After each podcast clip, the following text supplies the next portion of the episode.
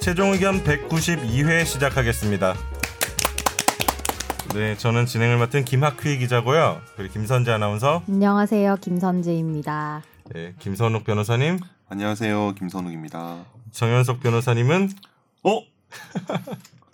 예, 방금 통화를 했는데 지금 오고 계시다고 합니다. 네. 네, 근데 약간 10분 뒤에 도착하시겠다고 했는데 네.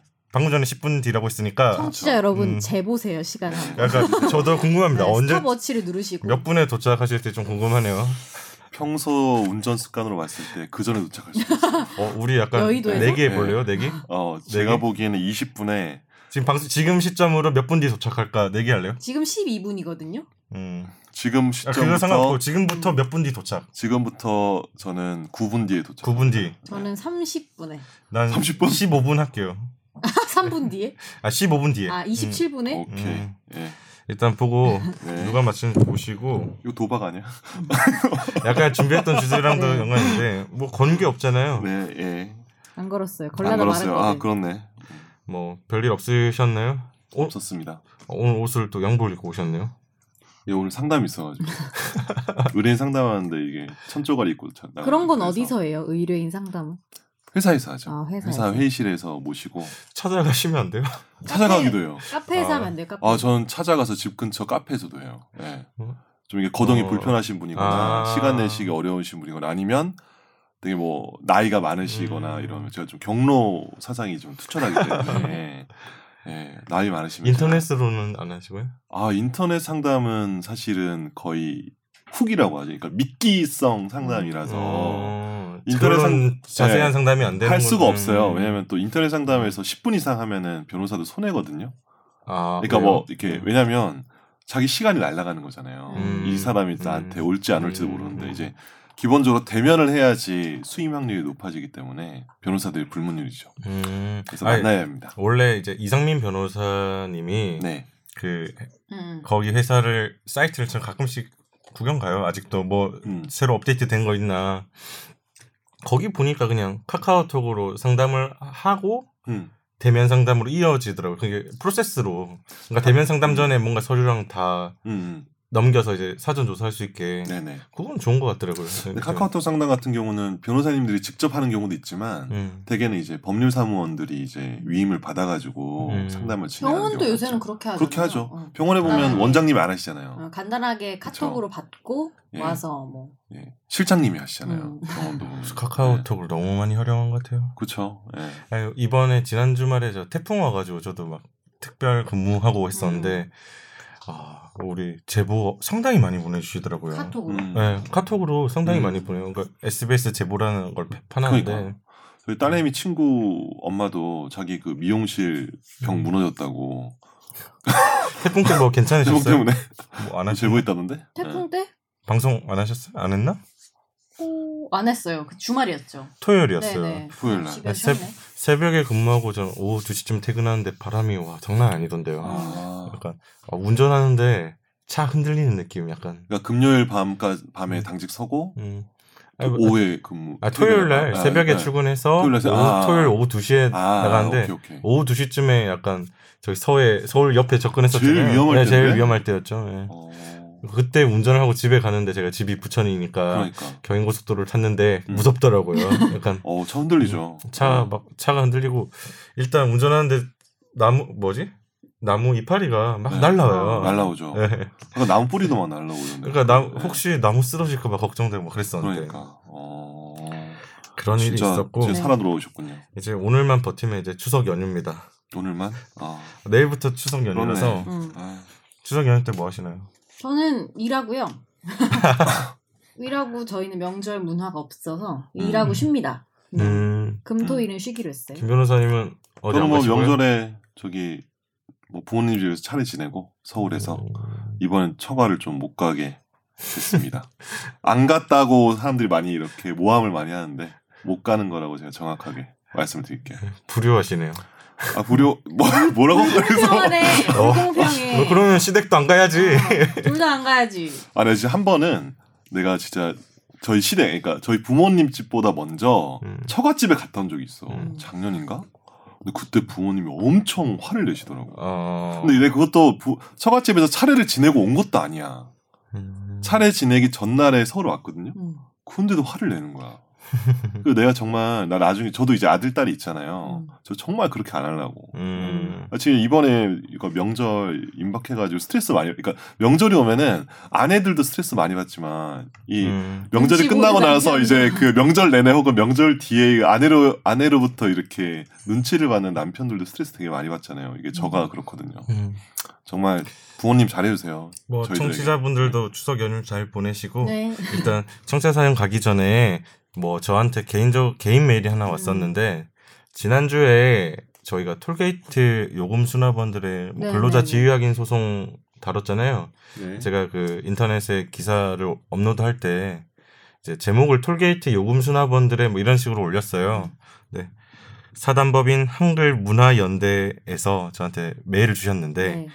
톨게이트를 요금소로 바꿔서 쓰는 게 아. 더 좋지 않나. 한글을 그렇겠네요. 사랑하자. 네. 내가 이 메일을 받고, 아, 약간 반성, 약간 의, 의도하지 않았는데. 어, 요금소. 아, 약간, 어, 그쵸. 뭐, 왜, 그러니까, 취지는 톨게이트라는 말보다 한글 요금소가 있는데, 왜 톨게이트, 고속도로 요금소. 그래서 상당히 이제 기분 좋게 메일을 보내주셔가지고, 음. 저 보고 반성하고, 앞으로는 음. 저희도 한글을 좀 사랑해야 될 것 같아요. 반성하세요, 기자님. 네, 제- 제가 뭐 저야 반성할게요. 뭐 이미 망가졌다 제가- 하더라도. 아 인지를 못했어요. 예, 그냥 톨게이트 톨게이트 썼는데 이제 요금소 요금소 써달라고 약간 요청이 왔었어요. 음. 감사하고 음. 뭐 앞으로 좀 주의를 해야겠다. 제가 저희 네. 팀에서도 이렇게 회사에 엘리베이터 옆에 우리말을 사용합시다 이렇게 붙이잖아요. 어. 종이 같은 거를, 포스터를. 근데 붙였는데 저는 그 담당자가 아니었고 붙인 것만 본 거예요. 근데 너무 웃긴 게 우리말로 쓰는 건 좋은데 그 우리말로 바꾸기 전에 그 음. 말을 모르겠는 거예요. 어? 신조어인 거야. 진짜? 네. 내가 어떤 게 우리말을 있는지. 모르는 게 문제가 아니고 신조어라서 음. 이거 하나도 내가 모른다는데 이걸 바꿔 쓴 단어도 있단 말이야 이러면서 어, 뭐 예를 들면 따라하기 뭐가 있을까요? 힘들더라고요. 뭐 뭔지도 몰라요. 뭐 어. 잊어버렸어요. 처음 어, 들어봤어요. 근데 신조 자체가 되게 낯선 신조. 그러니까 신조 자체가 내가 느끼기엔 난 어. 신조에서 낯선데 그거를 또 우리말로 바꾸니까 어. 음, 그래서- 아. 웃겼던 기억이 어쨌든 한글 사용에 음. 좀 더 잘해야겠어요. 그러니까요. 네. 반성하십시오. 반성하겠습니다. 네. 있어요. 요금 소라습시다. 네, 요금소. 요금소. 그러면 청취자 사연으로 가겠습니다.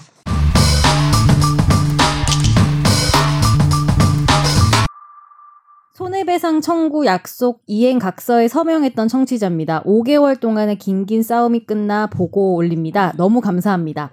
그렇게 사랑하고 열심히 다녔던 회사에서 부당한 일을 당하고 난 뒤에 자신감 상실 정도가 아니라 제가 정말로 잘못 살고 회사에 패만 끼쳐 권리를 주장하는 게 은혜도 모르는 행동인가 생각할 정도였으니까요. 사연 읽어주시고 공감해주시고 조언해주신 덕분에 잘 이겨냈습니다. 여러 군데 시민단체, 노동조합분들이 직접 도움을 주셨어요. 청년 유니온, 금속노조, 노동조합, 법률원. 퇴직금과 해고, 예고수당까지 받았습니다. 이 미디어를 만들기 위해 기자님, 아나운서님, 변호사님, 작가님, 피디님 등등 모두 바쁜 일상을 쪼개어 시간과 노력을 해주셔서 감사합니다. 저 말고도 이렇게 쌓은 법적 지식으로 몇 개월 전 부당한 일에 맞서 싸울 용기를 얻은 분들이 분명 더 많으실 거예요. 조금 느리더라도 덕분에 세상은 더 나아지고 있음을 절감합니다. 그래서 내일이 분명 고될지라도 치열하게 살 만한 가치가 있는 것 같습니다. 언제나 응원합니다. 그리고 추신에 어, 청년 유니온 도움을 진짜 많이 받았는데 한번 언급을 해달라고 네 음. 감사하다고 네. 직접 만나러 와주시고 상담과 서류 준비도 다 도와주셨대요. 아, 저- 정말 좋은 좋게 결론이 나서 그러지 않네요. 약간 보람차더라고요 느낌이. 이게 베이비 스튜디오 음. 음. 사연이었어요. 그때 사진, 그러니까 뭐 사진 찍는 네. 거 보조해주고 음. 뭐 편집하고 이런 업무 하셨던 분인데 음.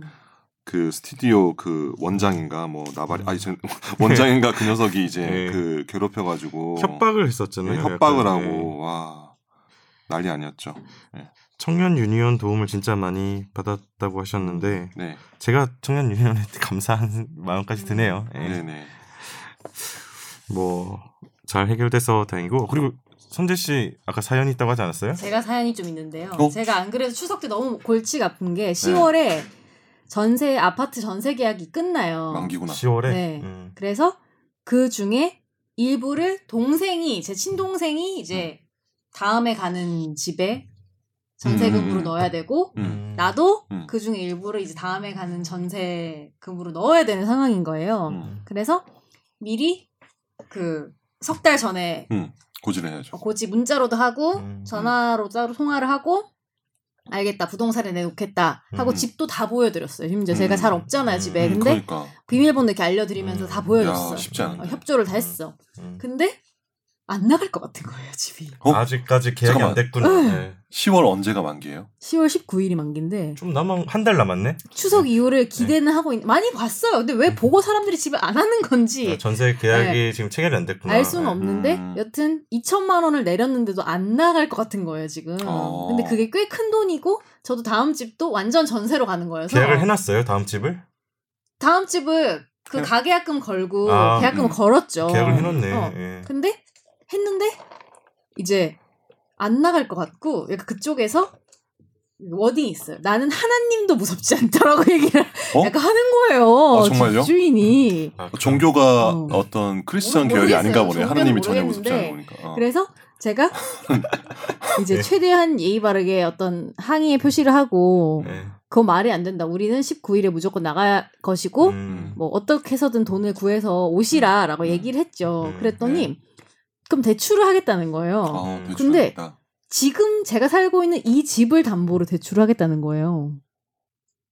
어, 내가 살고 있는 자기 소유의 집. 그건 그러면- 가능하잖아. 그럼 지집, 네. 그러니까 저 지금 그러니까 집주인 집을 되게 담보로 해서 음. 그 세입자 태거 반 태거용으로 해서 전 그러니까 대출 받는 게 있거든요. 집주인들이 음. 되게 근데 전입을- 지집으로 하는데 아니 근데 어. 전입을 빼달라는 거예요. 그래서 안 되지. 근데 그러면 나는 보, 보증금을 안 되지, 안 되지, 못, 받, 안 되지. 못 받을 수 있으니까 그래서 안 그건 되지. 말이 안 된다. 무슨 대출 하시는지 모르겠지만 음. 전입은 전입을 일단 19일 이전에 빼주는 건 있을 수도 없는 일이고 음. 그건 말이 안 되고 우리가 그건 사정을 받아들일 수 없다. 음. 어떻게든 구하시라 하고 내용 증명까지 보냈어요. 제가 음. 제 내용 증명 처, 그 보냈어요? 네, 처음 음. 보내봤어요. 어. 그래서 요즘 편하게 어. 한 5천 원, 6천 원 하니까 인터넷 내용 증명으로 음. 회사에서 보낼 수 있더라고. 그래서 음. 근데 그것도 되게 골치가 아팠던 게 이런 일이 저한테만 일어나는 건지 모르겠는데 집주인 주소가 음. 계약할 때 계약서를 보니까 우리 집으로 돼 있는 거예요. 어? 아. 그러니까 그때 당시에 집주인의 주소지가 우리 집에 살다가 나간 거예요. 아. 그래서 음. 내용 증명을 보내려고 주소를 보니까 나랑 똑같은 거야 주소가. 어. 음. 그래서 주민센터에 갔죠. 음. 근데 주소를 못 알려준다는 거예요. 못 알려주죠.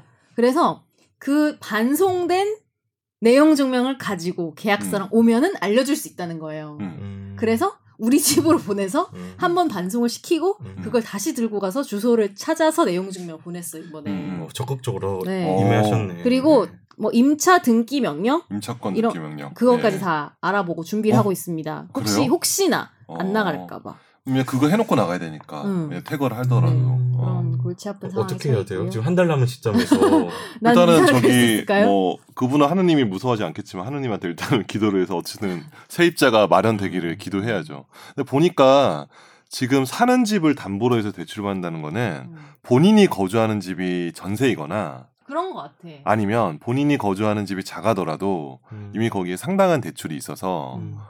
어, 추가 대출을 하기 어려운 상황이지 않을까. 음. 라고 생각이 드네요. 음. 근데 진짜 그러면은 뭐 임차권 음. 등기명령 해가지고 이따 퇴거하더라도 임차권 등기명령 해놓고 뭐 경매에 넣는 수밖에 없죠. 정말. 음. 그래서 되게 어. 답답한 게 뭐냐면 저 같은 경우는 전세 자금 대출도 못 받는 거예요. 어디서? 네. 음. 호- 어, 만약에 안 되면 은 음. 예. 대출을 받아서 저도 나가야 되는 상황이잖아요. 어, 근데 이 집에 전입을 뺄 수가 없잖아. 이 그렇죠. 음. 집에 전입을 빼버리면은 그 난감해지니까 아. 그 집에 전입 신고를 못 하기 때문에 전세 자금 대출이 안 되는 거예요. 임차권 등기명령 하면 되죠. 아, 근데 그러면 네. 이미 시기가 늦잖아요. 아. 그게 그러니까 대출은 미리 받아야 되는데 아 골치 맞네. 아프다. 너무 골치 아픈 상황이어서. 근데 임차권 등기명령을 설 추석 지나고 빨리 해야 될 것 같은데. 바로. 근데 그게 네. 보니까 미리 막 되게 빨리 할 수 없게 돼 있던데 그죠? 임차권 등기명령이요? 어 그거 법원에 가면은 좀 그러니까 빨리 시기가 처리해 주는데. 예. 계약 기간부터 할 수 있는 거 아니에요? 음. 아니요 지금 할 수 있어요. 아, 지금 빨리 해야 되나? 어 지금 할 수 있어. 그걸 빨리 예, 하고 예, 나가야겠다 할수 그러면. 있어. 하고 나가고 네. 나가자마자 이제 어쨌든 빼가지고 전세자금 반환 대출 받아야죠. 음. 아니 전세금 대출 받아야죠. 네. 어, 근데 그런 일이 막상 겪으니까 정말 짜증납니다. 어, 음. 우리 사연으로도 그런 내용들이 좀 음, 많았잖아요. 그렇지. 근데 음. 내용 증명까지 보내고 할 건 다 했네요. 음. 일단 할 수 있는 건. 음. 해보 좋은 경험입니다. 음. 뭐 한 달 뒤에 한 달 안에 계약이 돼서 뭐 음. 그냥 해결되는 게 가장 좋을 것 제일 같은데 좋죠. 예. 안 됐을 때 진짜 그럼 어떻게 기다려야 돼요 그냥? 진짜 그러면은 세입자가 자기가 돈을 마련해서 임차권 등기 명령 해놓고 자기가 돈 마련해서 들어가야죠. 뭐. 그러니까 진짜 이게 우리나라는 결국은 전세 보증금 이렇게 회수를 하려면 경매를 들어가는지 뭐든지 해야지 그때 돈이 나오는데 그 기간이 너무 길거든요. 음. 막 4, 뭐 5개월 막 이렇게 가니까. 저도 올해 3월에 겪었잖아요. 예, 집주인 아. 녀석한테 예, 예. 갑질 당해가지고 제가 한번 호통을 쳤죠. 어, 본진 내가 쳐들어가겠다. 변호사인데 어. 이렇게 아, 이거 보는 변호사인지 알아도 네. 이제 막 그렇게 하니까 제가 네. 저한테 저 1억까지는 줄 수 있는데 나머지 몇 음. 억은 변호사님 돈으로 마련해라고 해가지고 제가 사무실에서 입사하고 나서 한 9년 만에 샤우팅을 한 번 했어요. 진짜 큰 소리로 막 음. 예! 막 음. 했는데 그 이후로 얼마 안 돼서 이제 나갔죠. 이거 본진 쳐들어가겠다. 음. 내가 우리 집 경매 안 들어가고 음. 당신 사는 집 음. 올림픽 선수촌 아파트 경매 들어갈 거니까 알아서 해 하니까 바로 집이 나가더라고. 아, 그러니까, 그러니까 나갔어요? 나갔어요 진짜 음. 그러니까 전세금을 확 낮췄지 음. 거의 한 몇 천만 원 낮춰가지고 협박을 해야 돼요 진짜 문제 생기면 사연 보내세요. 네. 네. 네. 한 달. 제가 대신 협박해 드릴게요 아니 네. 그리고 저는 좀 짜증나는 게 그래서 그 내용 증명에 나는 이제 다음 계약을 앞두고 있고 음. 이자까지 네가 물어야 된다고 보냈어 짜증나가지고 음 그렇죠 너무 화가 나서 어그 정도는 근데 양반이죠 더 세게 할수 있어. 아직 한 달 남았으니까 좀 지켜보면 안 돼요? 아 근데 심장이 쫄깃하죠 음. 근데 아파트여서 이게 아, 한 달 텀을 보통 두고. 한 달 전에는 계약이 돼야지 뭐 돼야 돼 음. 준비를 할 어. 텐데 어. 한번 전화해 주시죠 집주인한테 음. 샤우팅 한번 해주시죠 어. 추석 지나고 한번 안 되면 다음 주까지 해결이 변호사의 안 샤우팅을 되면 들어볼 수 어. 있습니다. 어디 본지 제가- 쳐들어간다고 한번 제가 해주- 김선재 씨 대리인이라고 그래요 어 대리인 감사합니다. 법적 대리인으로서 정말 마음이 전화를- 든든해지네요. 제가 전화 통화하겠습니다 예 그러면 이제 저희 집중 탐구로 바로 가겠습니다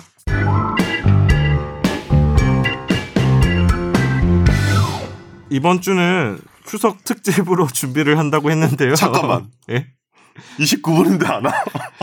봐봐, 아, 내가 제일 와 걱정하니까. 네. 근데 왜냐면 되게 오랫동안 이렇게 보셨으니까 지금 행동 17분 패턴을 지났네요 완벽하게 17분 파악하셨죠 여러분 아직도 속고 계세요? 아, 아직도 난 모르세요? 믿었는데 예, 17분 지났어 17분 지났어요. 뭐 그때 일어 아 예, 죄송합니다. 일단 그러면 저희가 추석 특집으로 이렇게 추석 좀 관련된 주제들을 몇 개 그냥 병렬적으로 준비를 했는데요. 네. 추석 특집 어, 음. 화제의 판결. 음. 화재 판결 뭐 이거 저, 이런저런 이슈를 다 섞어놨는데 일단 뭐부터 시작해 볼까요? 일단 추석 되면 저희도 뭐 기획하라는 압박이 좀 있거든요. 추석과 관련된 음. 그렇죠. 뉴스 기획을 하라는 거 있으면 법조 법조 출입할 때 항상 뭐 관련된 판결 없나 막 이렇게 판사님들한테 찾아보고 찾아다니면서 네. 뭐 하는데 제일 쉽게 떠올릴 수 있는 게 뭐 고스톱 뭐 뭐, 고스톱? 음, 아, 도박. 어, 이건 도박일까 아닐까 어, 뭐 그런 주제인데 식상하긴 한데 음. 고스톱부터 먼저 가보시죠. 음. 고스톱 주제를 고스톱 한번 가볼까요? 음. 명절 때 저희 집은 이제 큰 집에 모여서 명절 차례를 지내고 하거든요. 그러면 이를테면 추석 당일날 차례를 지내니까 오셨네, 오셨어. 어 내가 맞췄어. 18분 나 아, 30분이에요 지금. 아니 아니 그게 아니라 아까 방송이 12분이었잖아. 아 진짜. 그러면 우리가 몇 분 뒤에 도착할까 4개 했거든요, 세 명이서. 아, 이게 명절이라 이제 도박하시는군요. 네. 뭐 도박 아니잖아요. 재물을 걸지 않았어요. 음. 제보를 안 걸고요. 지각한 사람이 밥을 사기로 했어요. 예, 오늘 어차피 밥 먹기로 해서 오면서 제가 좀 어, 네. 밥을 사는 것은 확정됐고요. 그럼에도 불구하고 죄송합니다. 청취자 여러분. 아닙니다. 오늘은 진짜 저희한테 변명의, 안 음. 죄송하네요. 변명의 여지가 없지만 이건 변명이 아니고요. 상황은 네. 뭐냐면 제가 어제부터 그저께부터 갑자기 이제 좀 백수가 됐잖아요. 취- 처음으로 쉬잖아요. 아, 예. 그래서 어제는 네. 음. 그저께 한 채원이 월요일인데 채원이 데리고 롯데월드 가고 놀고 이랬어요. 어, 그리고 어제는 밀렸던 일을 음. 정리하다가 아, 요일 개념이 없어져 버렸습니다. 죄송합니다. 아까 집이셨죠? 네, 저 자고 있었습니다. 어. 좀 미친 것 같아요. 근데 진짜 빨리 오셨다. 12분 늦. 아니 근데 오늘을 더 원래 제가 여기서 미친 듯이 오면 제가 12분 정도 걸리거든요. 근데 차를 정말 멀리 대가지고 차까지 뛰어가는 게 더 걸린 것 같아요. 차 운전하는 것보다. 어, 그리고 죄송합니다. 그리고 보통 우리가 전날 방송 전날 많이 떠드는데 음. 어제는 아무도 대화를 별로 안 했더라고요. 뭐 뭐 이상한 링크 하나 보내고. 제가 어제 링크 하나 보내드렸죠. 네. KBS. 그 참고로 저는 지각을 자주 하긴 합니다만 뭐 지각을 별 할 경우 문제라고 생각 안 해요. 아니요 예 문제죠 괜찮아요. 문제죠 저는 문제라고 생각하는데요. 아직 나에 대한 사과하세요. 저기 기대가 남아 있는 사람이 한 명 있네요 그래서 저는 근데 만약에 1분이라도 늦으면 음. 항상 카톡을 보내는 스타일이라 네. 만약에 만약에 10시에 없다 그러면은 아, 이런 일이 없어야겠지만 10시에 전화하셔도 됩니다 음. 저 때문에 방송이 11분 늦게 시작하고 방송 그러지 말고 기준 우리 방송을 저분 집에서 하는 건 어때요? 자고 있을 수 있을 어, 때 있나? 절대 지각하지 네. 옆에서 않아요. 먼저 시작하면 네. 예 그렇게 해가지고 미안합니다 또 그럼- 명절 앞두고 미안해요 오늘 뭐 방송을 다 해주세요 혼자. 네네 그렇죠. 그럼 추석 특집 오늘 특별히 맞이한 순서고요. 오늘 게스트로 김선욱 변호사 나와 계십니다. 안녕하세요. 예, 네. 김성입니다. 어떻게 바쁘신데 와주셨어요. 예. 예 이제 들어가시죠. 알겠습니다. 네, 들어가시고요. 그다음에 김학기 기자님 네 나오셨나요? 들어가겠습니다. 네 들어가시고요. 아, 예 들어가자. 왜 선재는 거기서 부채질 계속 좀 하고. 너무 더워. 네. 네네. 어, 이렇게 덥지? 이렇게 사서 방송하고 에어컨 왔어요. 틀어주세요. 아니 오늘 왜 이렇게 덥죠? 저는 더군다나 네. 오늘 긴팔 입고 왔는데. 음. 뛰어오셨구나. 네네. 아이, 일단 추석 특집으로 들어갔는데 네네네. 일단 주제를 4개 정도 준비를 했는데 그렇죠. 고스톱부터 시작을 했어요. 아 그렇군요. 음, 네. 우리가 내기를 했잖아요. 일단 네 내기에서 제가 이겼고 음. 내가 15분 걸릴 거라고 예상했거든요. 어, 담요 가져와 담요. 그래서 명절 때 고스톱 하는 네. 게 어디까지 얘기했습니까? 그 아, 범- 이제 들어가요. 이제 들어가요. 아 이제 네. 들어가요. 도박쟁이 아니냐? 네.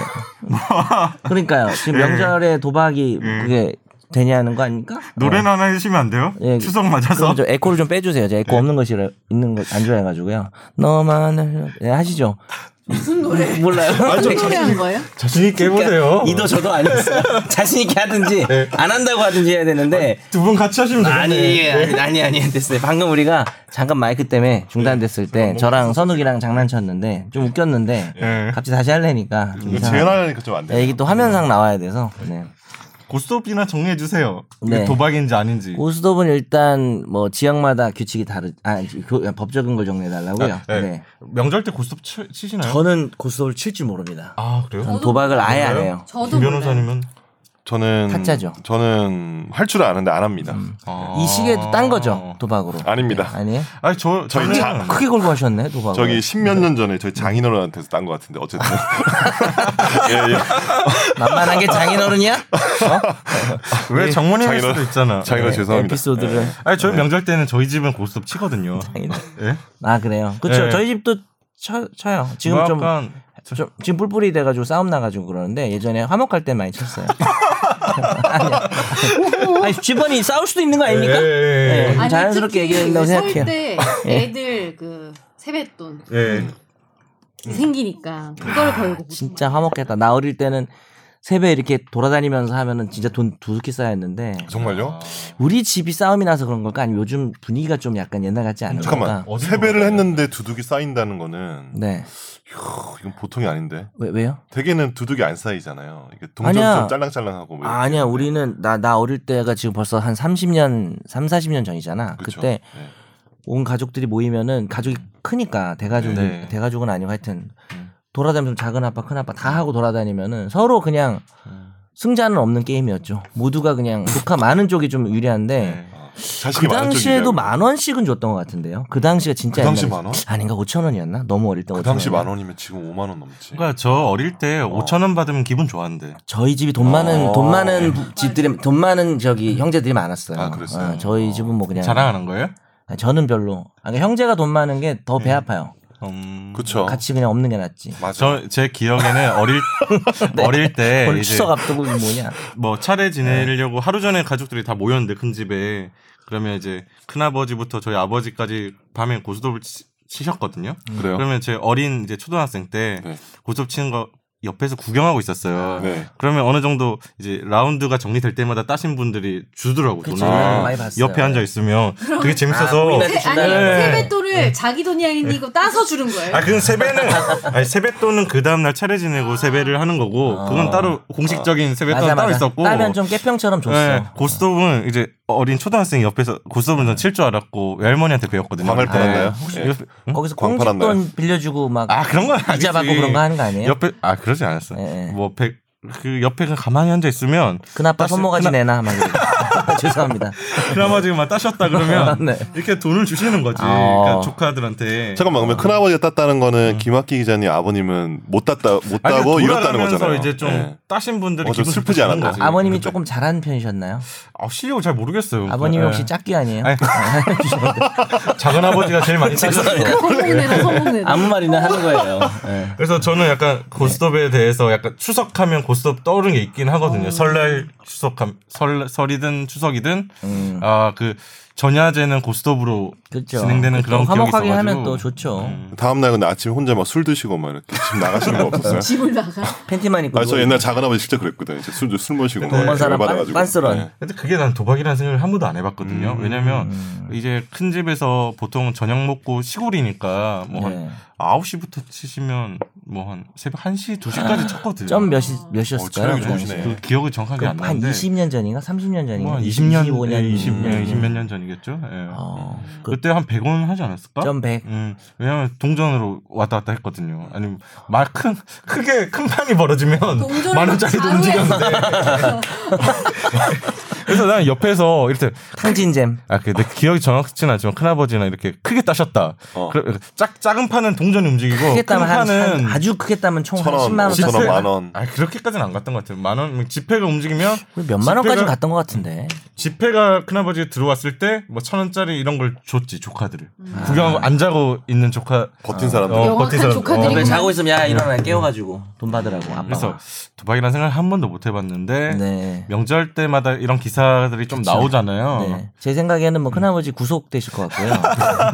남의 큰아빠라고. 어, 그만하게. 막 얘기해. 어, 어, 원소시효지라서 공소시효지라서. 공소시효가 요소다 지났지. 예. 요새는 명절 때 가도 구스톱 잘 안 쳐요. 네. 아, 그렇죠. 그쵸. 그러니까 전체적인 분위기가 그런 것 같아. 음, 좀 저- 법적으로 정리를 해주시죠. 아, 법적으로요? 음. 그 도박은 이제 보통 집에서 하잖아요 명절에. 음. 그래서 이제 하우스라는 말이 시작된 거고. 죄송합니다. 비닐하우스 아, 그거 있죠. 도박죄는 이제 처벌하게 되어 있는데 위법성 조각사유 아시잖아요.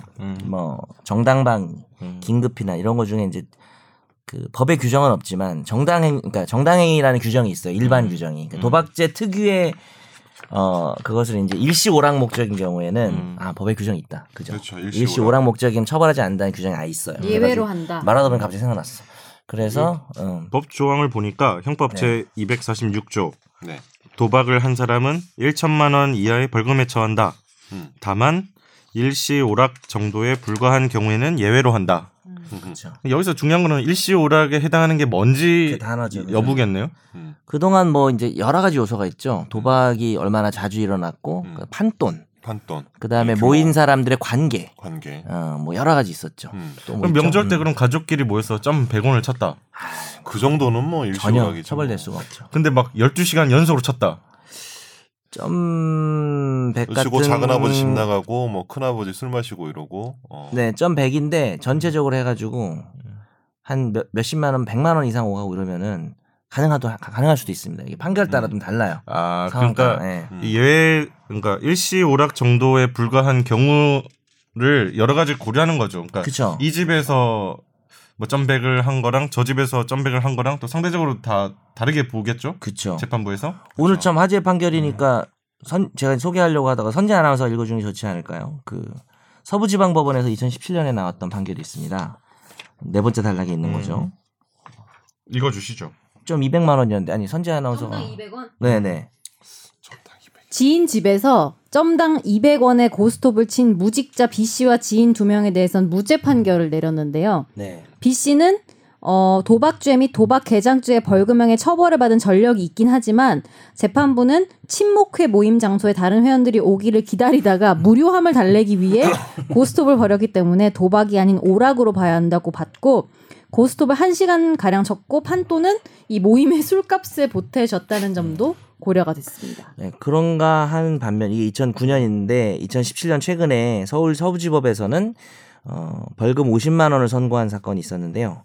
이 사람들이 도박한 날짜가 2016년도인데 밤 9시부터 새벽 2시 반까지 점 200원 똑같은 점 200원의 고스톱을 쳤지만 판돈은 크지 않지만 늦은 시간까지 이루어진 점 등등을 볼 때 생략이 많이 돼 있지만 친목 도모가 아닌 도박 목적이다. 그래서 이제 친- 그게 좀 애매한 것 같은데 아마 그냥 판결문으로 나오다 보니까 뭐 침묵도 뭐 이런 단어만 봐서 우리가 좀 알 수가 없는데 여러 가지 요소가 있어요. 아까 뭐 시간이 늦은 것도 고려하는 거죠. 아니 그리고 점당 200원도 많이 하면 올해 그치, 그죠, 그죠. 올해는 엄청 커지죠. 그러니까 총 판돈 규모 이런 걸 먼저 보겠네요. 그리고 그렇죠, 그렇죠. 그런 것도 보는 거 아니에요? 이 도박을 했다는 기소된 사람이 있으면 그 사람의 재산이라든지 그렇죠. 재산에 비해서 이게 음, 과한지 안 한지 음. 제가 옛날에 그런 어. 판결을 본 것 같은데 우리는 점 100만 해도 구속 기소인가? 어쨌든. 그럼 저 궁금한 거 세상 많은 진짜 사람들은- 차별 거세. 대한민국에서 제일 가는 재벌이에요. 어, 유전 무죄 유죄 무죄. 근데 그 사람들의 거의 재산 그거네. 보호에 의하면 근데 그렇게 정확히 비례할 수는 없고. 그러니까 뭐 재벌들 그렇진 계열사 하나 걸고 뭐 도박하고 뭐 이런 거 하는 거야. 꼴칠 때막 이렇게 야. 이번 호로는 계열사 이거 거는 아니 거야. 아니 그 이러면서 정도는 아니고 아 이번에 계열사 하나 날아갔잖아. 아니지 그러니까 200원 정도 되려면 어, 오피스텔 하나 걸고 뭐 이 정도겠죠 재벌. 아, 그러니까 이제 아, 정확히 비례는 글쎄. 절대 아닌데 네. 또 뭐 어느 규모 한 이상 번. 되면은 재벌이어도 무조건 도박죄인데 음. 근데 그 규모 이하인 경우에는 이제 그 사람의 소득도 본다는 너 왜 이상한 질문 해가지고 얘가 이상한 얘기한 거네. 아니, 재벌 총수가 계열사가 날아갔잖아. 100원, 200원짜리 친다는 상상을 하니까 너무 아 그것도 재밌다. 그죠. 예. 어. 칠 수도 그래서 있잖아. 여러 가지 그 재미 아니 내가 재벌이면은 점 200원은 재미가 없잖아요. 계열사 걸어야죠. 그 제- 정도로 재벌 재미. 재벌인데? 재벌은 재벌은 점 300까지 봐줍니다. 그럼 아, 근거 없는 얘기예요. 여러분 죄송합니다.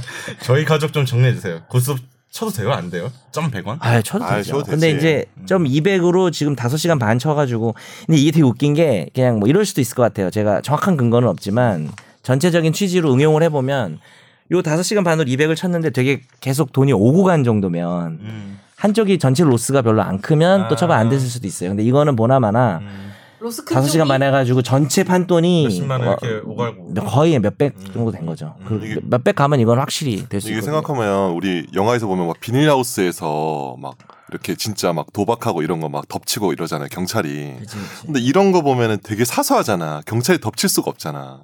결국 이거는 내부자가 신고한 거거든. 그쵸. 그러니까 잃은 사람 지금 많이 잃은 사람이 신고를 한 거야. 그쵸. 예. 이거는 굳이 그러면 이제 근데 많이 잃은 사람도 사실은 처벌되는데 어, 그렇죠. 도박죄라는 거는 뭐 읽고 근데 여기 또 하나의 맹점이 뭐가 있냐면 타짜다 속임 수술을 해서 네, 타짜다라고 하면 자, 아, 아 그러면은 도박이 아니죠. 도박죄가 되지 않아요 그러니까 음. 왜지? 도박죄 핵- 왜 그럴까요? 사기인가? 네 사기죄인데요 아, 어 좋아요 감정돼? 근데 도박죄가 될 수도 감정돼? 있잖아요 도박을 했으니까 네. 근데 왜 도박죄가 되지 않을까요? 도박죄의 요소 중에 하나가 없어지는 거예요. 도박의 핵심 요소가 뭘까요? 법을 떠나서. 근데 사기를 치고 이쪽에서 완전히 조정하고 있는 거잖아요. 그러면 도박의 한 핵심 확률 키워드가 어 뭐 거의 어, 같은 음, 얘기인데 확률. 음. 우연성이라는 게 도박의 핵심 개념인데 아. 이거는 조작하고 있으니까 우연성이 사라지니까 갑자기 돈을 잃은 사람은 피해자가 돼 버리는 거고요. 범죄자가 아니라. 아. 그래서 그런 경우 그리고 여러 판을 하다가 몇 판 좀 져주다가 큰 그림에서 마지막에 왕창 따는 타짜 사건에서도 네. 사기죄로 끝났어요.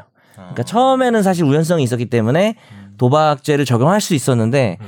그 피해자한테 결국은 처벌 안 했더라고요. 음. 그래서 큰 그림을 그렸을 때. 그러니까 그러다 그러니까 손목이 잘린다고. 어, 아까 우리 세 명이 이제 정 변호사님 언제 오실지 그 한 것도 그렇죠. 사실은 어떻게 보면 우연성이 없고 이미 정해져 있던 거잖아요.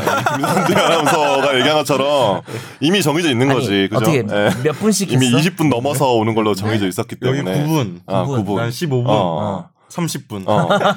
이미 정해져 있었던 거잖아. 9분, 15분, 30분. 이건 우연성이 근데 나는 개입되지 원래 않았거든. 8분 걸리셨어요. 그 여기 15분이 거의 맞을 뻔해서 9분은 야 그래도 여의도인데 아, 저는 약간 집인지 주행을 몰랐어. 한 줄 아, 알았어. 오고인 줄 알고. 어, 시작한 줄 알았어. 자, 그럼 다, 다음 주제 넘어갈게요. 네. 약간 통상 임금에 대한 이야기인데 요 판결 한번 읽어주실래요? 첫 뭐- 대법원. 네. 번째 것부터 읽어드릴게요. 제가 구성을 또 해왔어요. 명절 휴가비는 통상 임금에 포함될까요? 안 될까요? 빠밤. 한국시설안전공단 직원 황 씨 등은 명절 휴가비와 가계 지원비 등이 근로기준법상 통상 임금에 포함이 됐는데도 공단 보수 규정에선 이를 제외했다면서 이 같은 수당들이 통상 임금에 포함되는 걸 전제로 계산한 명절 휴가비, 가계 지원비, 시간의 수당과 이미 지급받은 이 수당들의 차액을 지급하라면서 임금 청구 소송을 냈습니다. 1심에선 이것도 통상 임금에 포함된다며 원고 승소로 판결했고 2심은 원고 일부 패소 판결을 했는데요. 그리고 대법원은 명절 휴가비는 통상 임금이 아니라고 판단했습니다. 음. 이어서 또 대법원 다른 판결 한번 볼까요? 네. 어, 대법원은 김모 씨 등 가불 오토텍 근로자 297명이 명절 상여금 등을 포함해서 재산정한 통상임금을 기초로 추가 법정 수당을 달라매낸 사건의 재상고심에서 어, 퇴직자 2명에게 지급하지 않은 명절 상여금도 통상임금에 해당한다는 원심 판결을 확정을 했습니다. 어, 일단 통상 임금에 대한 설명부터 좀 음. 해주시면 네. 일단 통상임금은 우리가 우리 가령 야근하잖아요. 네. 야근하면은 야근 수당 맞죠? 네, 주죠. 50% 가산하지 않아요? 그렇게 되, 그쵸, 그쵸. 정확하게 모르겠어요. 저, 그쵸. 저에서는 예. 근데 이제 뭐 각 이제 근로계약이나 뭐 연봉계약 조건에 따라 다르긴 한데 모든 이제 우리 수당을 정할 때 뭐 야근 수당, 뭐 휴일 수당, 뭐 연월차 수당 뭐 이런 거 정할 때 그 기준이 통상 임금이거든요. 그러니까 통상 임금은 내가 받은 그 돈을 그냥 시간별로 쪼갠 거예요, 그냥.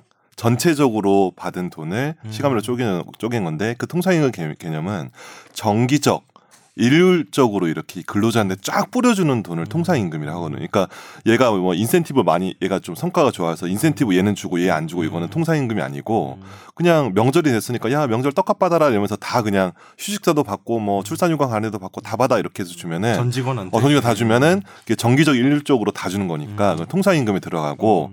통상임금에 들어가는 그 돈을 다 합해야 되니까 기본급에 뭐 이제 뭐 뭐 상여금 그렇게, 중에서도 상여금이나 뭐 들어가는 거 중에서도 들어가고. 다 들어간 거 해서 그걸 다 이렇게 1년 단위로 나눠 그러니까 합해 가지고 그거를 1년 동안 근무한 시간이나 뭐 일로 음. 나눠서 나온 게 통상임금이거든요. 음. 근데 그걸 기준으로 해서 또 수당을 또 매겨요. 음. 즉 법정 근로수당 그러니까 우리 뭐 휴일 수당이나 연월차 수당 네. 그 수당을 정할 때 기준이 바로 통상 임금이 되는 거죠. 그러면 통상 임금이 네. 커지면 커지면 수당도 이 많아지죠. 수당도 많아지고 이를테면 그렇죠. 퇴직금도 통상금에 아, 따라서 퇴직금은 평균 임금이야. 평균 임금이에요. 그건 또 약간 다른 음. 개념인데 네. 그렇죠. 그거는 뭐 예. 어쨌든 노동자 입장에서는 통상임금이 많이 인정받을수록 좋은 수당도 거죠. 올라가는 거고 그렇죠. 음. 그래서 지금 소송 같은 거는 다 노동자들이 음. 인정해달라고 지금 다 이 그렇죠, 그렇죠. 명절 휴가비나 명절 상여금에 대해서 음, 음. 이제 통상임금을 인정해달라고 소송을 냈고 그렇죠. 첫 번째 아까 판결에서는 통상임금이 아니라 아니라고 음. 판결했었고 이 가블로토텍 사건에서는 이 통상임금이라고 판단을 했는데 그렇죠. 네. 아까 조금 설명해 주셨지만 통상임금에 그러면 어떤 조건이 필요한 건지 어, 세 인정되려면 가지. 해야 되는데 네. 이게 정기성, 고정성 그리고 일률적으로 일률성, 이렇게, 예, 예, 일률성 예. 이렇게 세 가지 조건이 있는데 이게 판결이 어떤 판결은 뭐 명절 휴가비는 포함 통상임금 아니다라고 판결했고 어떤 판결은 또 통상임금이라라고 판결했지만 약간씩 그 회사마다 달라요. 이게 어떤 회사는 명절 휴가비는 뭐 육아휴직이나 뭐 이런 거 한 사람 안 주는 데도 음. 있고 휴직자 안 주는 데도 있고 어떤 데는 주는 데도 있고 그 규정이 다 다르기 때문에 명절 휴가비는 무조건 뭐 통상임금이다 아니다 이렇게 볼 수가 없어요. 그렇죠. 그래서 예. 이제 구체적 타당성에 따라서 이제 보는 거고 그 회사 케이스별로 다 네, 다르니까 다 예. 다를 수가 있는 거죠. 음. 그러면 인정받으려면 통상임금을 인정하려면 아까 인정하려면 다 줘야 돼. 정기성이라고 말하면 명절 때마다 좀 명절 준다. 때마다 어, 네. 일률성은 일률성이 일률적으로 다 다 주는 준다. 거죠. 준다. 소속 근로자한테 그다음에 일률적으로 다 주는 제일 거예요. 중요한 게 늘 싸우는 게 음. 고정성이에요. 왜 그래요? 예. 고정성이 좀 애매한 개념인데 가장 정확하게 알려드리면 조금 음. 전문적인 내용이겠지만은 그 근로자가 제공한 근로의 업적 성과라는 조건과 상관없이 당연히 지급할 것이 확정돼 있을 것. 음. 이게 뭐 좀 중요해요. 그렇죠, 인센티브 개념이 아니라 그쵸 그쵸. 뭐 아까 그냥 뭐 인센티브 얘기하셨지만 여기도 주고 여기도 음, 무조건 줘야 된다. 예. 그래서 뭐 어떤 특정 날을 팍 랜덤하게 딱 찍었을 때 음. 그날 어쨌든 근로를 제공했어. 그러면은 근로 시간 대비해 가지고 나가는 음. 돈이라고 봐야 돼서 이 부분이 과연 어떻게 돼야 되는지 가지고 그동안 특히 상여금이라든지 그렇죠. 뭐 복지 포인트 이런 거 가지고 복지 그래서 포인트. 논란이 예. 있었던 거죠. 예. 근데 복지 포인트는 이제 최근에 저도 지금 복지 음. 포인트 사건을 제가 몇 개 담당하고 있는데 저는 주로 사용자 입장에서 하는데 통상임금 예, 예. 소송이요? 통상임금으로 예. 인정해 달라. 그러면 복지 포인트를 통상임금으로 인정하면은 음. 수당들이 다 계산을 새로 해야 돼요. 음. 연차 수당, 뭐 야근 수당 그럼 새로 계산하면은 기존 수당을 받은 게 요만큼이면 새로 계산한 수당이 이만큼 나오잖아요. 그러면 그 음. 차액을 달라는 소송이 바로 이 소송의 핵심이거든요. 근데 그게 회사 입장에서는 음. 갑작스레 이제 물론 그 줘야 될 돈이 당연히 맞을 음. 수는 있는데 음. 엄청나게 천문학적인 액수가 그쵸. 될 경우가 가끔 있죠. 직원이 왜냐면 음. 상당히 많다거나 뭐 이렇게 그게 기본급이 적은데 수당이 굉장히 많은 회사인 특수한 경우 그 네, 직원도 제조 많고. 제조업이 좀 그렇죠. 네. 그래서- 그런 형태. 예. 최초의 전압제 판결이 2013년 12월에 나왔는데 그때 정기상여금을 통상임금으로 최초로 봐준 거예요. 네. 그래서 그때 그게 그게 갑을 오토텍이지. 그때 그 근로자들이 와 이렇게 했는데 음.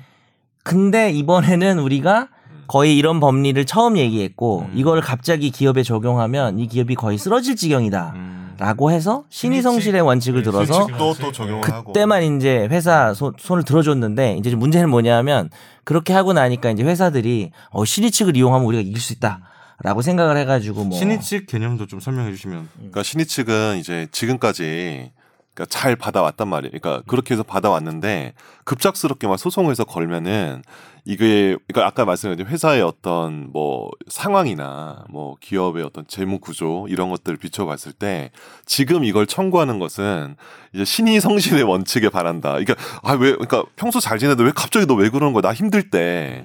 왜 나 힘든 힘들어 죽겠는데 왜 갑자기 왜 이러니 이게 바로 신의 측인데 요거를 사실은 이 신의 측 판결 나오고 나서 기업 측의 이제 사람들이 야 이거 신의 측 하면 다 이기는 거 아니야라고 오해를 하는데 신의 측이 적용되는 건 굉장히 엄격한 요건이에요. 이게 여기 정현수 변호사님 민법을 강의를 하시지만 신의 성실의 원칙이 이제 민법에서 많은 변호사들이 많이 주장을 많이 하지만 실제로 받아준 경우가 많이 없어.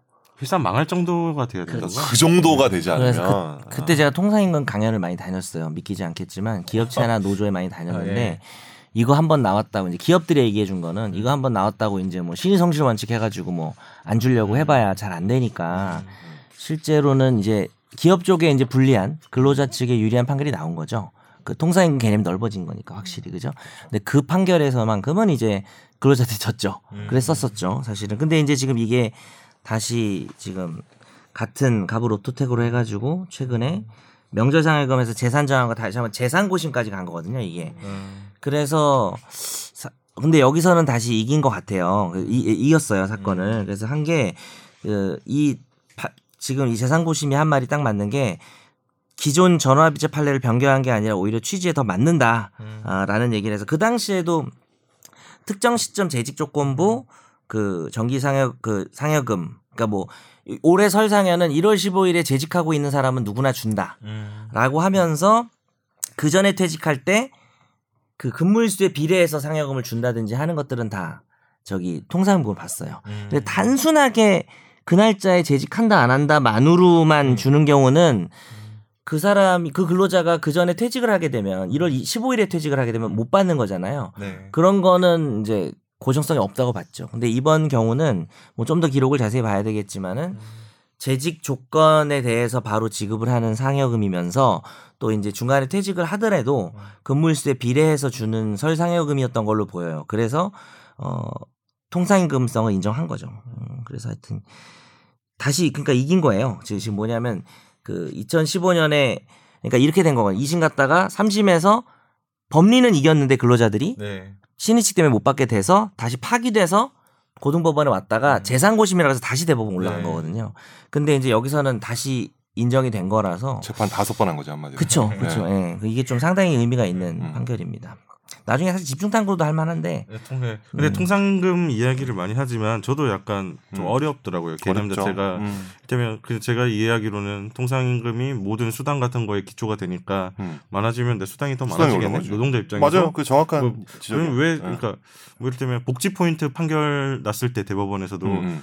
어 내가 생각했을 때는 저 다 주는 건데 음, 그러니까 다 주는 모든 건데. 어. 직원한테 복지 포인트 1년에 얼마씩 곧 뭐 정기적으로 주는 음. 거고 일률적으로 주는 거고 음. 고정성이 있는 것 같은데 음. 또 안- 인정이 안 됐더라고요 대법원에서. 그거는 약간 뭐냐면 포인트라는 그 성격 때문에 그런 거예요. 그러니까 포인트가 사용처가 제한이 돼 있잖아요.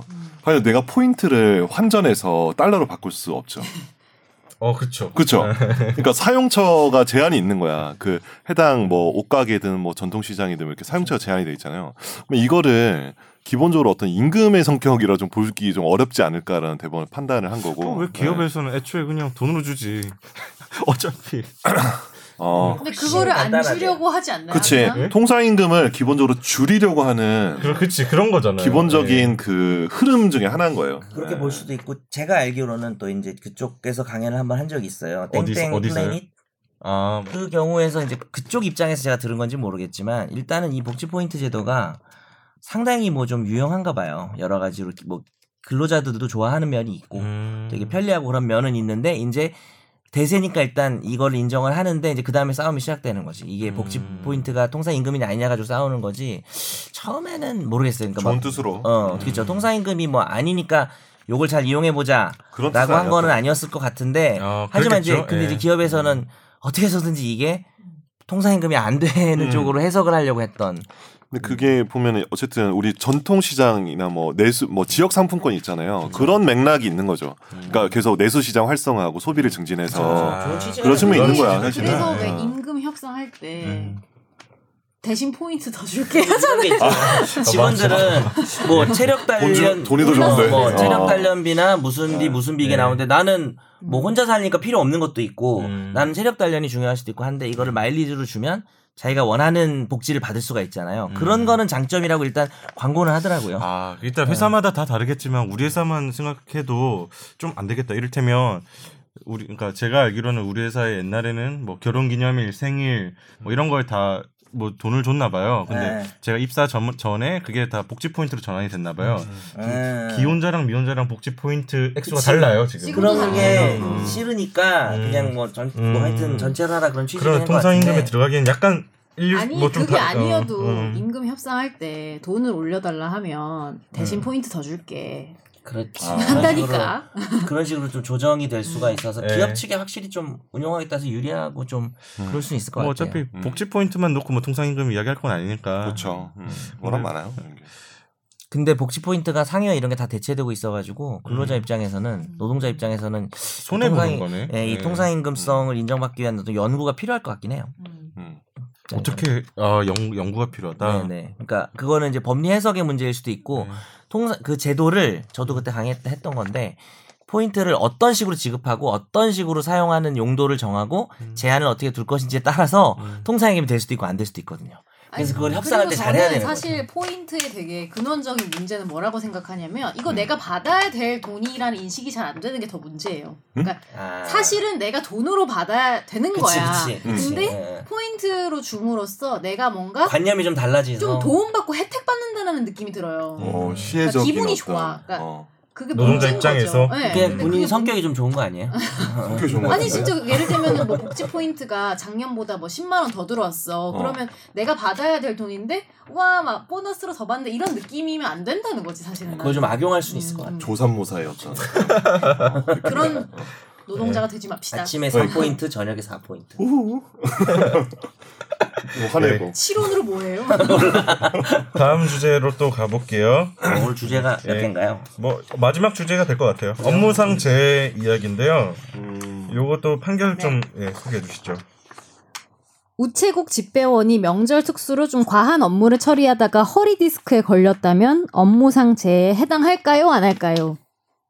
안 넣어주네 이제 요런 그러니까 지금 효과음을. 효과음 좀 다른 거 아. 생각하다가 늦었네요. 좀 넣어주세요. 네 우체국 집배원 박 씨는 택배를 배달하기 위해서 여기는 음향 그런 거 없어요? 왜 내가, 내가 떠나요? 아. 사람이 사람이 모두 좀 네. 넣어주자. 아카펠라예요. 네. 아날로그 적으로. 네, 집배원 박 씨는 택배를 배달하기 위해서 우편물을 배달차에 적재하던 중에 허리가 뜨끔하고 어깨에서 뚝 하는 소리와 함께 심한 통증을 느꼈습니다. 그러나 박 씨는 이 폭주하는 추석 물량에 바로 병원에 가지 못했고 나흘 뒤에 갔는데 어, 일주일 뒤에 병원에서는 허리 염자와 긴장, 추 간판 탈출증, 오른쪽 어깨 관절 부분 낭종, 무록 진단을 내렸습니다. 박 씨는 공무원 연금공단에 공무상 요양을 승인해달라고 신청했지만 공단은 허리 디스크, 어깨 무록은 업무와 인과관계가 없다면서 거부하자 박 씨는 소송을 냈는데요. 그래서 서, 서울행정법원은 이 공무상 요양 불승인 처분 취소 소송에서 원고 승소로 판결했습니다. 음. 이건 뭐 화제의 판결도 아니잖아요. 100% 아닙니까? 이거 뭘 가지고 싸웠을까? 뭐 기왕증 기왕증이 제일 많이 나오는 거죠. 그러니까 기 그러니까 뭐 그때 추석 연휴 업무가 아니었다고 하더라도 음. 음. 이미 뭐 이제 허, 허리 디스크나 이런 증세가 많이 음. 증, 진행이 돼 있어서 뭐 인과관계가 없다. 그날 업무랑 이렇게 주장했겠죠. 어, 업무상 제 관련해서 판단할 때 제일 뭐 어떤 기준으로 보나요? 뭐 방금 얘기한 기왕증이 중요해서 음, 음. 피고 입장에서는 일단 제일 먼저 사실조회 신청이란 걸 해서 저 사람의 그동안의 건강보험 기록 음. 그러니까 어디 어디 병원을 다녔나 이걸 그건 이제 다 볼 수가 있거든요 소송을 할 때는 왜냐면은 기왕증은 되게 중요한 거거든요 진짜 기왕증이 있으면은 어, 우리가 마치 차가, 이미 허리 디스크야. 네, 어, 차가 예를 앞에 들어. 부서졌는데 뭐 어. 네. 사고 나고 어. 누가 좀 박아줬으면 좋겠는 그렇죠. 네, 그런 저, 것처럼 제 차, 네. 제 차도 좀 앞, 네. 앞에만 좀 살짝 좀 박아주시면 어, 좋겠는데. 앞에 좀 안 박아주시고 맛 같군요. 있어요. 네. 앞에가 좀 뭐 범퍼가 좀 옛날에 들려가지고. 기사 보면 네. 뭐 이제 출퇴근 때 뭐 다친 것도 업무상 재해 뭐 이런 기사 있잖아요. 아, 그러니까 그거는 그쵸. 일단 업무상 재해에서 제일 이제 인정받기 위해서 음. 노동자 입장에서 뭐 입증을 해야 되는 거 아니에요? 그렇죠. 출퇴근 같은 경우도 통상의 그 뭐라, 뭐랄까요? 그 출퇴근 경로. 경로에서 너무 벗어나면 또 안 되고요. 네. 또 회식 같은 경우도 당연히 업무상재해가 될 수 있는데 그때 뭐 우리 한번 화재 판결에서 다뤘나? 음. 그 그냥 다 가고 둘이서 남아가지고 뭐 한 잔 더 하고 이런 거는 아니었고. 오차 음. 오차. 5차. 5차. 오차. 오차. 너몇 차까지 아니, 가봤어? 둘 남으려면 5차쯤 돼야 되지 않을까? 어, 그래. 두조 와. 왜냐 빨리. 3차까지는 꽤 남아 있어요. 그래 사람들이. 네. 요, 아 요새도? 요새 3차 남아 있어요? 아닌가? 아, 아, 요새 요새는 많이 한 줄어요. 좀 4차쯤 아, 되겠다. 네, 많이 줄었어. 4차 되면 두 명. 양- 양보하는 5차 되면 거예요? 어쨌든 두 명 남아. 어. 한 차 뺀 겁니까? 아. 네. 5차까지 가본 게 거의 옛날에 5차는 거의 그 설렁탕 해장국집에서 소주 먹으면서 아, 하는 대학생 5차 말한 거 아니야? 아 그렇죠. 대학생 때. 맞아. 네. 밤새 술 먹고 어. 국밥집에서 이제 해 뜨는 그러니까. 음. 거 보고 국밥집에서 국밥 먹고 가자 했는데 술을 더 마시는 거야. 국밥을 안주로. 국밥 하고 그럼- 그 다음에 이제 그치. 첫첫 첫 기차 그거 타고 가고. 어떻게 치료했어요 본인은? 그런 알고. 증상을. 알코올. 진짜 네. 나중에 초록색만 봐도 토할 것 같은 거 치료됐어. 손에서 병만 봐도 아, 치료됐어. 검색창만 봐도 뭐 토하고 막 이렇게. 어. 어. 그렇군요. 네네. 어쨌든 오늘 컨디션 좋으시네요. 아, 아니, 아니, 근데 이 아니. 내용 아니. 컨디션이 안 좋은 것 같아요. 별로 얘기하는 내용이 없는 것 같아요. 야, 예. 업무상 제 핵심 개념 좀 말해주세요. 업무상 재해는 결국 업무로 인해서 자기 몸을 다치면 업무상 재해가 되는 거지. 뭐 다치거나 아니면 병이 들었거나. 어. 아무나 아는 얘기잖아요. 그러니까 인과관계가 있어요. 전문적으로 그러니까 말해줘요. 중요한 거는 네네, 그렇죠. 인과관계가 그쵸. 있어요. 인과관계. 그러니까 여기서 말하는 거지. 저도 이제 피고 쪽 입장에서 이거 많이 해봤거든요. 이제 이건 회사- 이제 회사 피고 대리. 입장에서 회사 대리 해가지고 그러면 기본적으로 수구 그- 김선우 물러가라. 아 뭐야 그러니까 건강보험공단에다 이제 청구한 내역들 그거 보면은 그 의사가 뭐 진단한 내역도 다 나오거든요. 근데 이미 허리디스크 딱 이미 판정 나왔었어. 음. 그러면 뭐 아 너 안녕 이렇게 하는 거지 음. 이길 수 있지. 어, 핵심이 상당인 관계죠, 그죠? 상당히 어, 상당한 그러니까 인과가 기왕증도 왜냐면 인과관계를 깨버리는 거잖아요. 음. 근데 일단 이거를 막 근로자가 과학적으로 막 명백하게 입증하기는 어렵잖아요. 네. 그래서 뭐 나는 뭐 근로하기 전에는 이런 증세가 없었고 음. 그다음에 근로를 하고 나서 이런 증세가 생겼고 음. 이런 식의 종류의 근무에서는 이런 식의 증상이나 질병이 뭐 어느 정도 나올 수 있다만 입증해도 그 음. 어느 정도 그 정도만 해도 인정해주고 네, 있기는 합니다. 중요한 거는 그 당시 업무가 음. 통상적일 때보다 보통보다 훨씬 더 과중했다. 네. 또- 그러니까 지금 뭐 가끔- 명절 특수 예, 예, 때뭐 명절 뭐 집배원분들, 이것도 있고. 예. 그렇죠. 가끔 이렇게 야근하다가 이렇게 돌아가신 분들 네. 이렇게 가끔 있거든요. 진짜 다음 아침에 변사체 음. 발견되고 그런 경우도 이제 통상적인 그때가 근데 굉장히 회사 뭐 무슨 마감이었어. 음. 그래서 굉장히 뭐 업무 스트레스도 많고 이러면 좀 더 이제 인과관계 인정되는 음. 게 좀 또 확률이 높아지겠죠. 그러면 업무상 제 퀴즈 몇 개 내볼까요? 추석이니까. 네. 그 사람의 신체 조건과 건강을 판단할 때 해당 근로자의 어떤 신체 조건 건강을 기준으로 할까요? 아니면 보통 평균인을 기준으로 할까요? 어려운 문제다. 해당 근로자의 어 맞아요. 어, 그, 그렇게 해야 될 것 같은데? 그냥 이 코너는 없는 걸로 할게요. 잘 맞춰서 빈정 폐지야. 빈정상했어요. 아니 두 번째 두 근데 번째 되게는- 질문 주세요. 예. 싫어요. 근데 대개는 네. 사실 우리 그 뭐 성추행이나 네. 뭐 여러, 여러 가지 이렇게 뭐 수치심을 느낀 정도 이런 게 다 일반인을 기준으로 하는 경우가 많거든요. 뭐 명예훼손이나 뭐 여러 가지 아 그렇죠. 그러네. 그러니까 주의 의무 정도나 네. 뭐 이런 너도 것들이 그것도 모르고 맞춘 거야? 아니 뭐 아니, 오, 대단한데. 어. 아니, 근데 몰라서 요새- 맞춘 거예요. 모르는 척 하는 거예요. 근데 네. 이제 근로자 이 산재 같은 경우는 해당 노동자의 그 천 환경이 다 다를 수 있잖아요. 네. 그러니까 다르고 이제 사람마다 다 이제 어떤 몸의 상태나 이런 게 다를 수 있기 때문에 좀 더 이렇게 개인적인 측면에 좀 더 주목을 하는 것 같아요. 법의 기준에서. 네.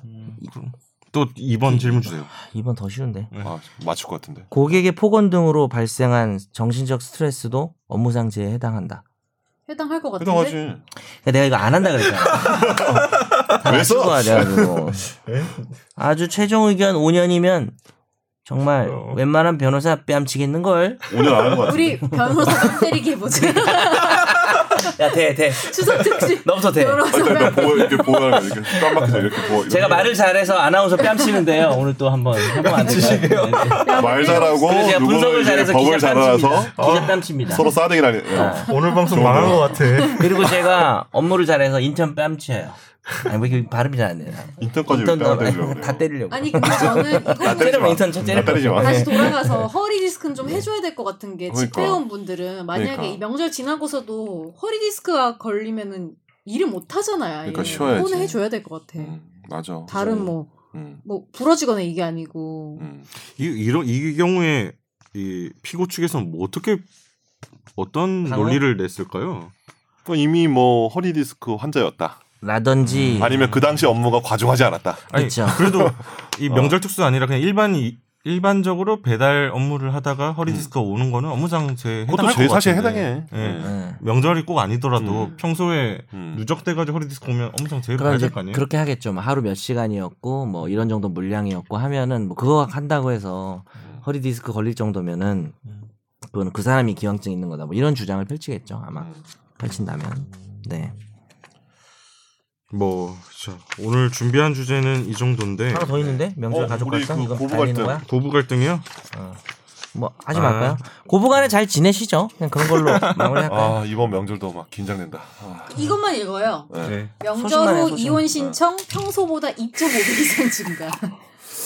대목이죠. 네. 변호사님 아, 실제로 양- 그래요? 아, 양재 이게 저희가 아, 제가 이제 원고를 준비하면서 어. 뭐 최근 판결뿐만 아니라 뭐 몇 년 지금 아까 말씀하신 거는 2년 전 판결이고 우치, 우치, 집배원분 이야기는 이것도 2년 전에 나온 기사인데 음. 이번에 핫하신 금태섭 의원.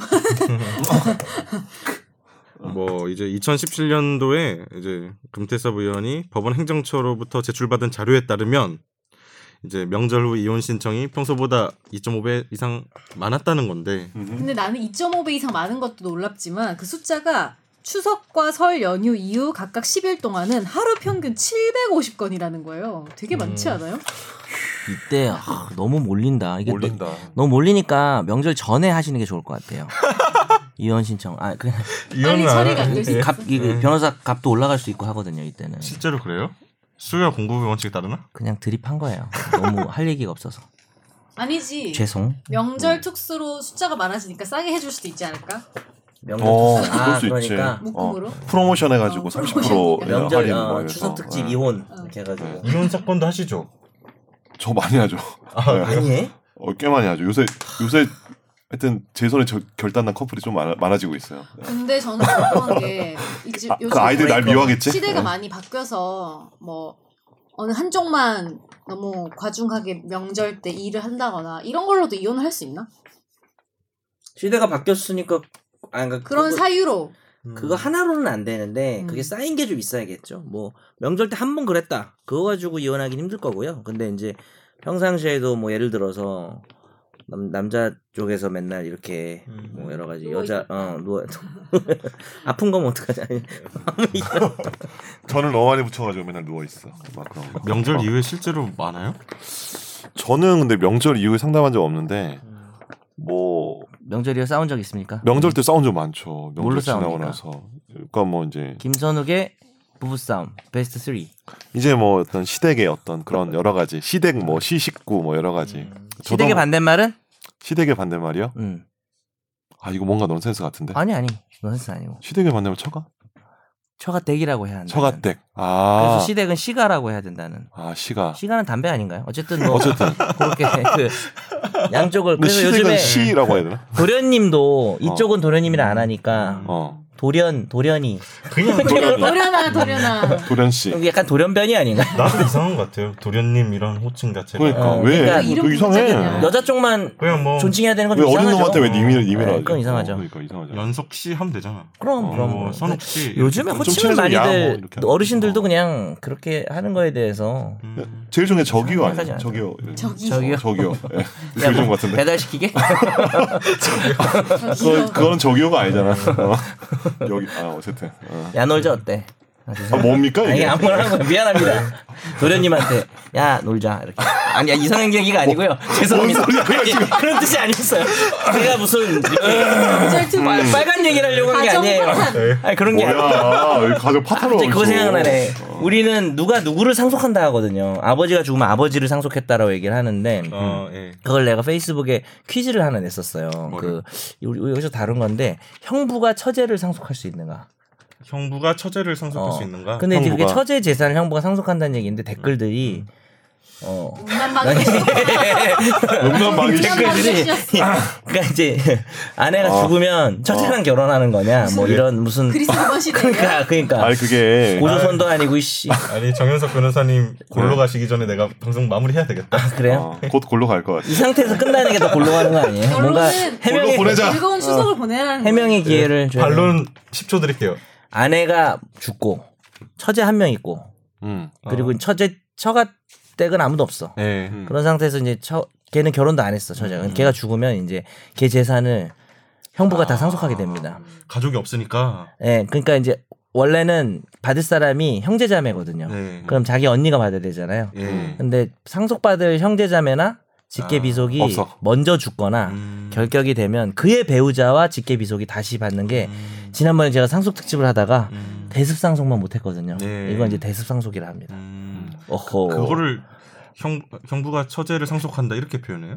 그쵸. 우리는 그쵸. 그 죽은 사람의 내가 재산을 아버지를 피상- 상속한다. 아버지를 내가 상속한다. 네, 아버지를 상속한다. 음. 근데 그게 약간 일반 표현이 아니. 저도 그게 일반 표현이 아니란 걸 몰랐어요. 하도 많이 써서. 음.